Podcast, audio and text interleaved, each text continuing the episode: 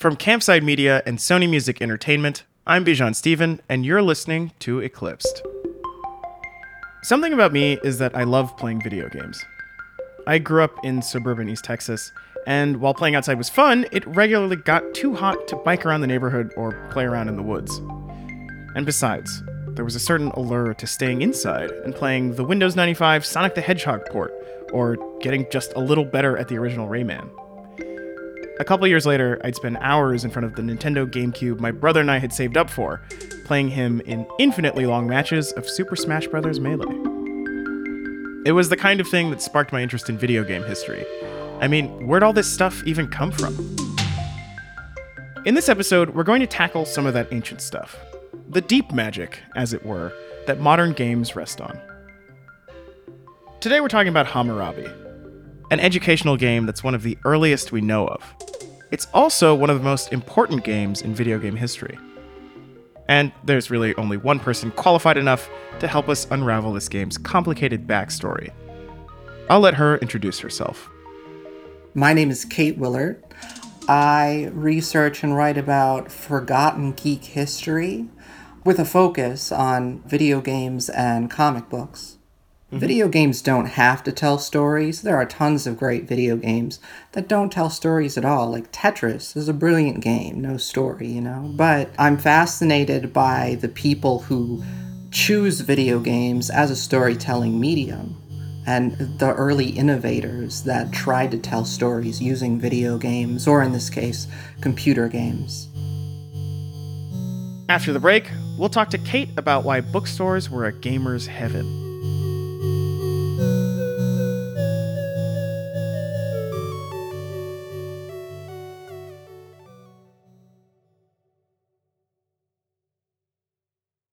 Hi, I'm Daniel, founder of Pretty Litter. Did you know cats tend to hide symptoms of sickness and pain? I learned this the hard way after losing my cat, Gingy. So I created Pretty Litter, a health monitoring litter that helps detect early signs of illness by changing colors, saving you money and potentially your cat's life. Pretty Litter is veterinarian developed, and it's the easiest way to keep tabs on your fur baby's health right at home. Go to prettylitter.com and use code SPOTIFY for 20% off your first order and a free cat toy. Terms and conditions apply. See site for details.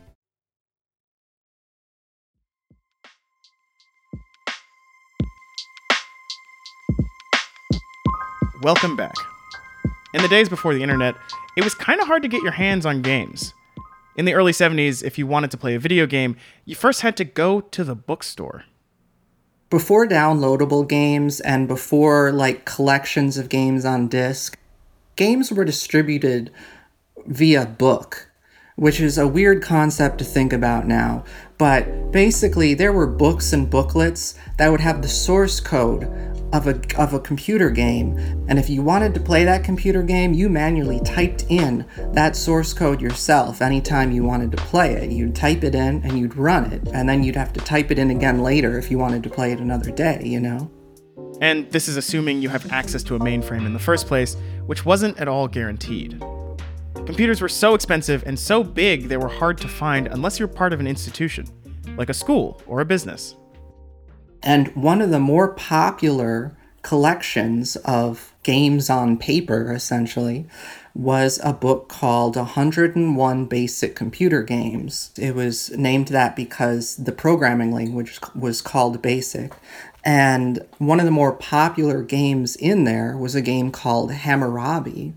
And I think part of the reason for its popularity was uh, that a lot of the games in there were very simple and very like bare bones.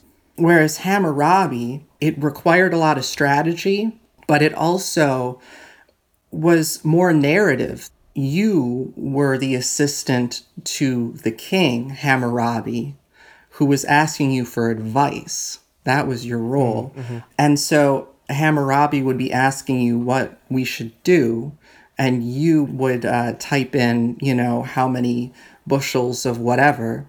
And I think that that narrative flavor, you know, is is part of what made it uh, stick out. You know, mm-hmm. you're playing this role.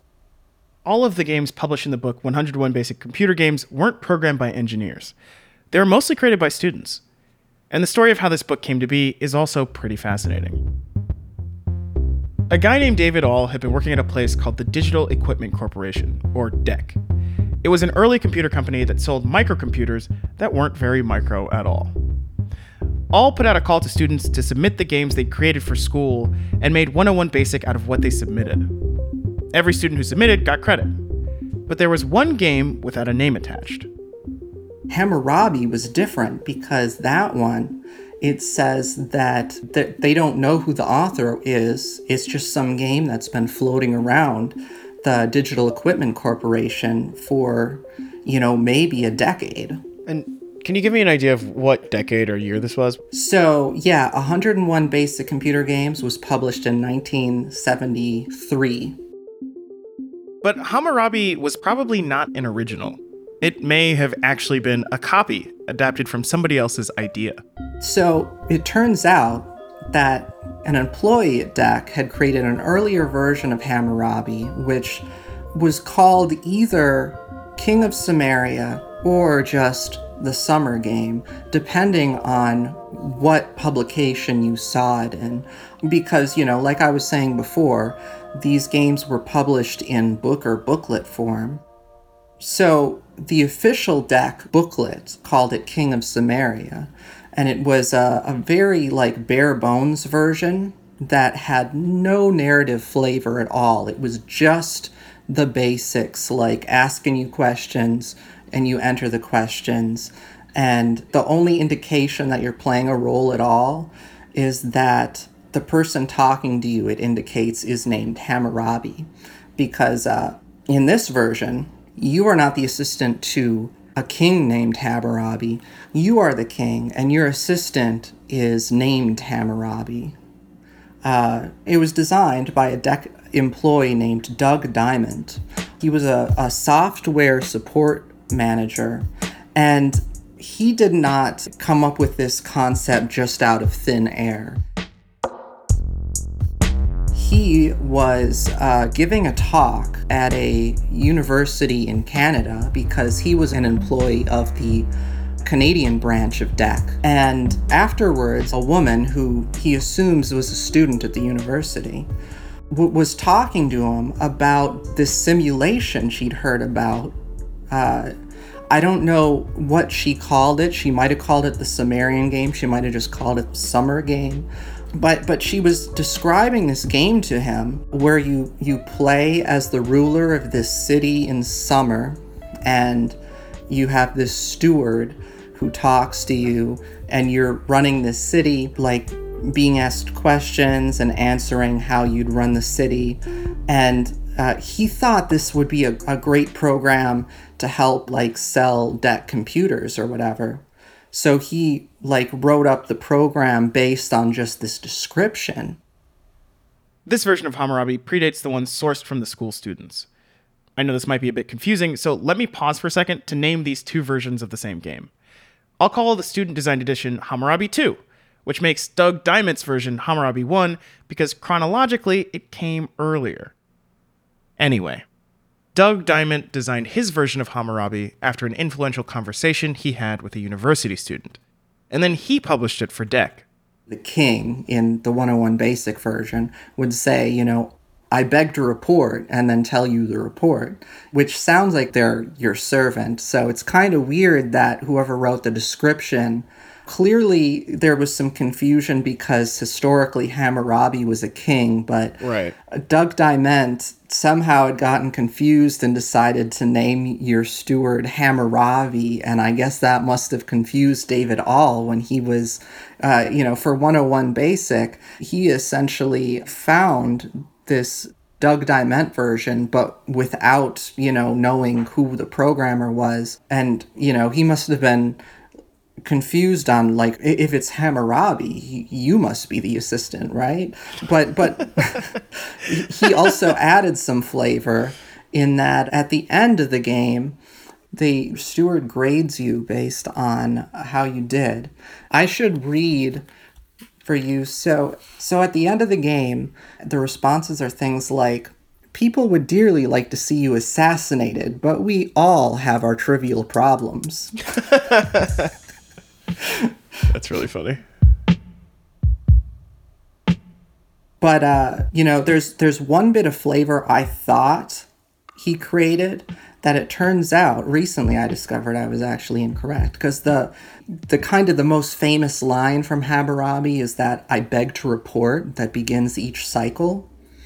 And originally in the official DEC published version, that isn't there because the DEC published version is so bare bones, it's got no flavor text at all. But recently, we discovered an earlier Doug Dyment version that was uh, submitted to a group called Decus, D E C U S. Decus was kind of a volunteer group of people at schools and places that owned DEC computers to like submit programs that they could collectively share with each other and things like that. This Decus version, it's credited to Dyment, but it's got all the flavor text from the, the David Ahl version, like many years earlier. Let's take a few steps back here. So we have three versions of this game. Hammurabi 2 was compiled by David Ahl for his book 101 Basic Computer Games in the early 70s. It has a lot of narrative flavor to it. This is the one most people remember. But Ahl probably didn't know who the real author was. Then, Kate found an earlier version, which we called Hammurabi 1. That was Doug Dyment's version based on the conversation he had with a student. It was nothing like the version in 101 Basic. It had no narrative at all, and the characters were flipped. Finally, Kate discovers a Hammurabi game created earlier than the two others. Call it Hammurabi Zero. She traced back this version to a volunteer research group, and this one had all the characters and all the right flavor text. Everything's sorted now, right? We've traced the chain back to its source. Except, as with most things with complicated origins, this end is not actually the end. To find the true ending of our story, we'll have to go back to the year 1964 in the small hamlet of Katonah, New York.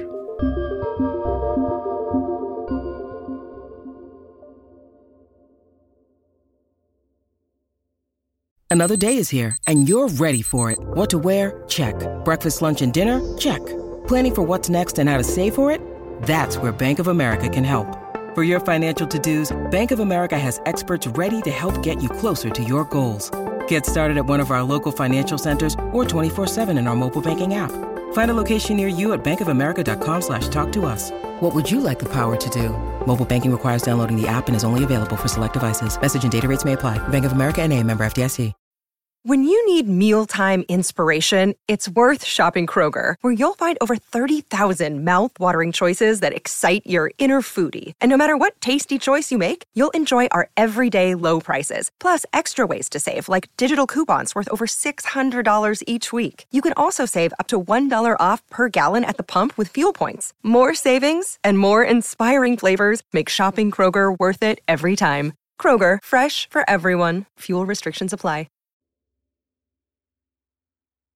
Those three versions of the same game we talked about before Hammurabi's 0, 1, and 2, well, as it turns out, they all seem to be copies of the same game, a game we haven't mentioned yet.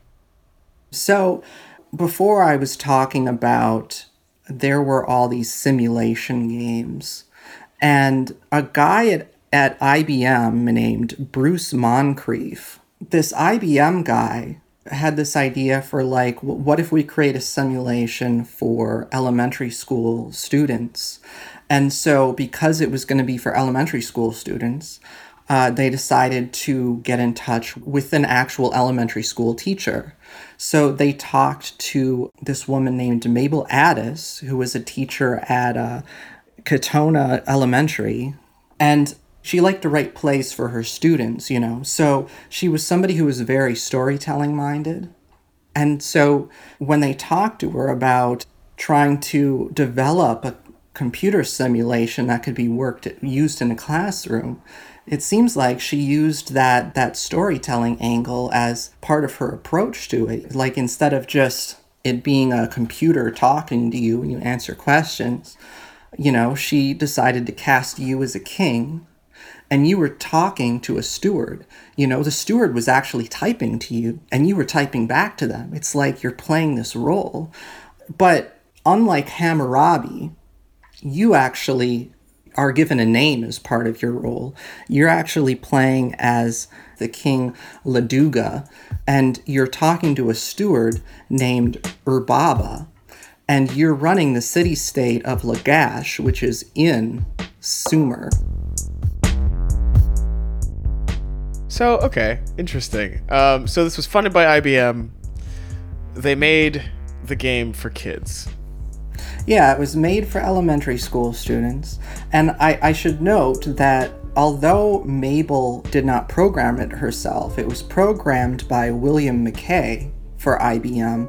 She was essentially the scenario writer, you know? And in some ways, you could say that she was she was kind of like the designer in the same way that Shigeru Miyamoto was like the designer of Donkey Kong, and then they had uh, they kind of outsourced the programming for Donkey Kong. Right, right, of course. Uh, you know, you could say that Mabel was essentially the, the designer. Right.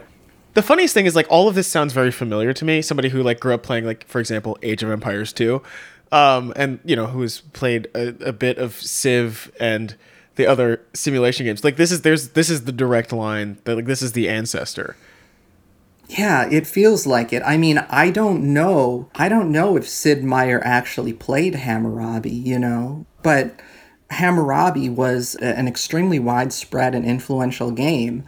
But like even David Ahl himself, the editor of 101 Basic, who converted Hammurabi from Dyment's FOCAL version, you know, he not only didn't know that Doug Dyment made the FOCAL version, he didn't know there was a version before that. He didn't know that it existed before DEC.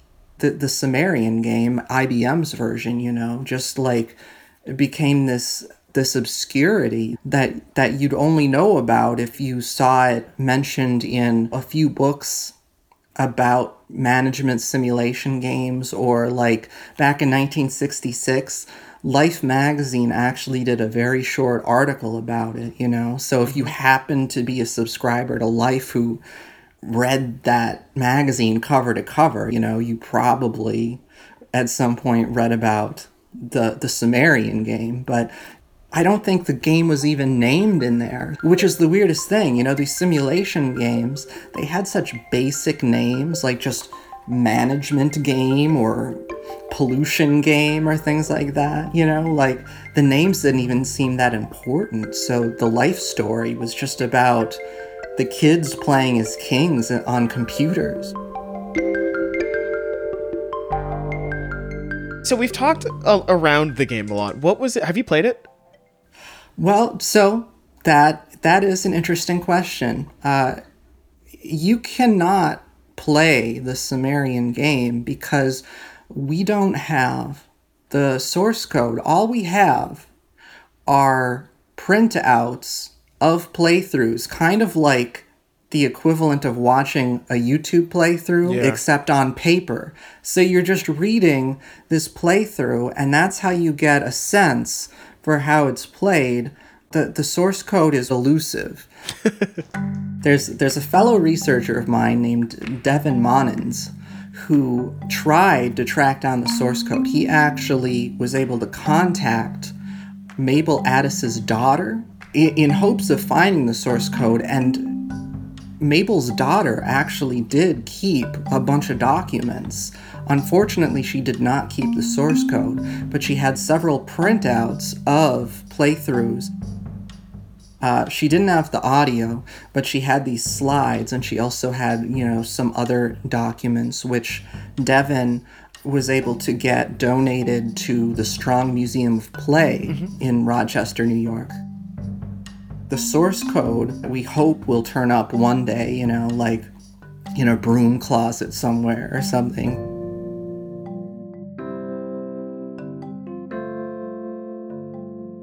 So this is the end, at least for now.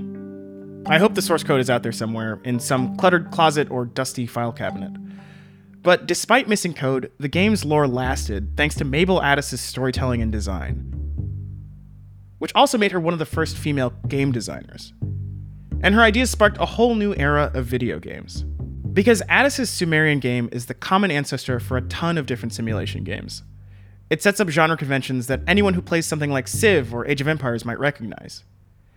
You make decisions based on economic information, and the whole thing is carried forward by a narrative that tells you your decisions are having an effect out in the world. I think that's part of the reason I love games myself that feeling of agency. And that's why games like the Sumerian game and Hammurabi endure, because you can change the world, at least right here in this digital place you're just starting to care about.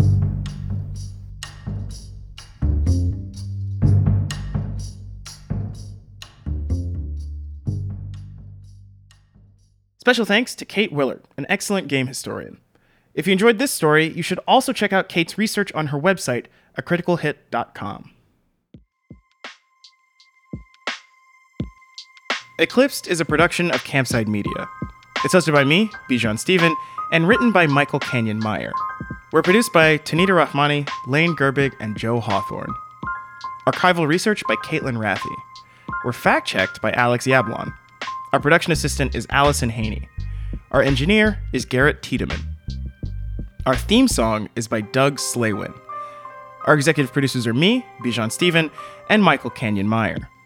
The executive producers at Campside Media are Matt Shaer, Adam Hoff, Josh Dean, and Vanessa Grigoriadis. If you want to say hello or what's up, drop us a line at eclipsed at campsidemedia.com or tweet at us at eclipsedpod. And if you want to follow me on social media, you can find me at Bijan Stephen on Twitter and Twitch, and on Instagram, I'm Bijan Cakes. Thanks for listening. See you next time.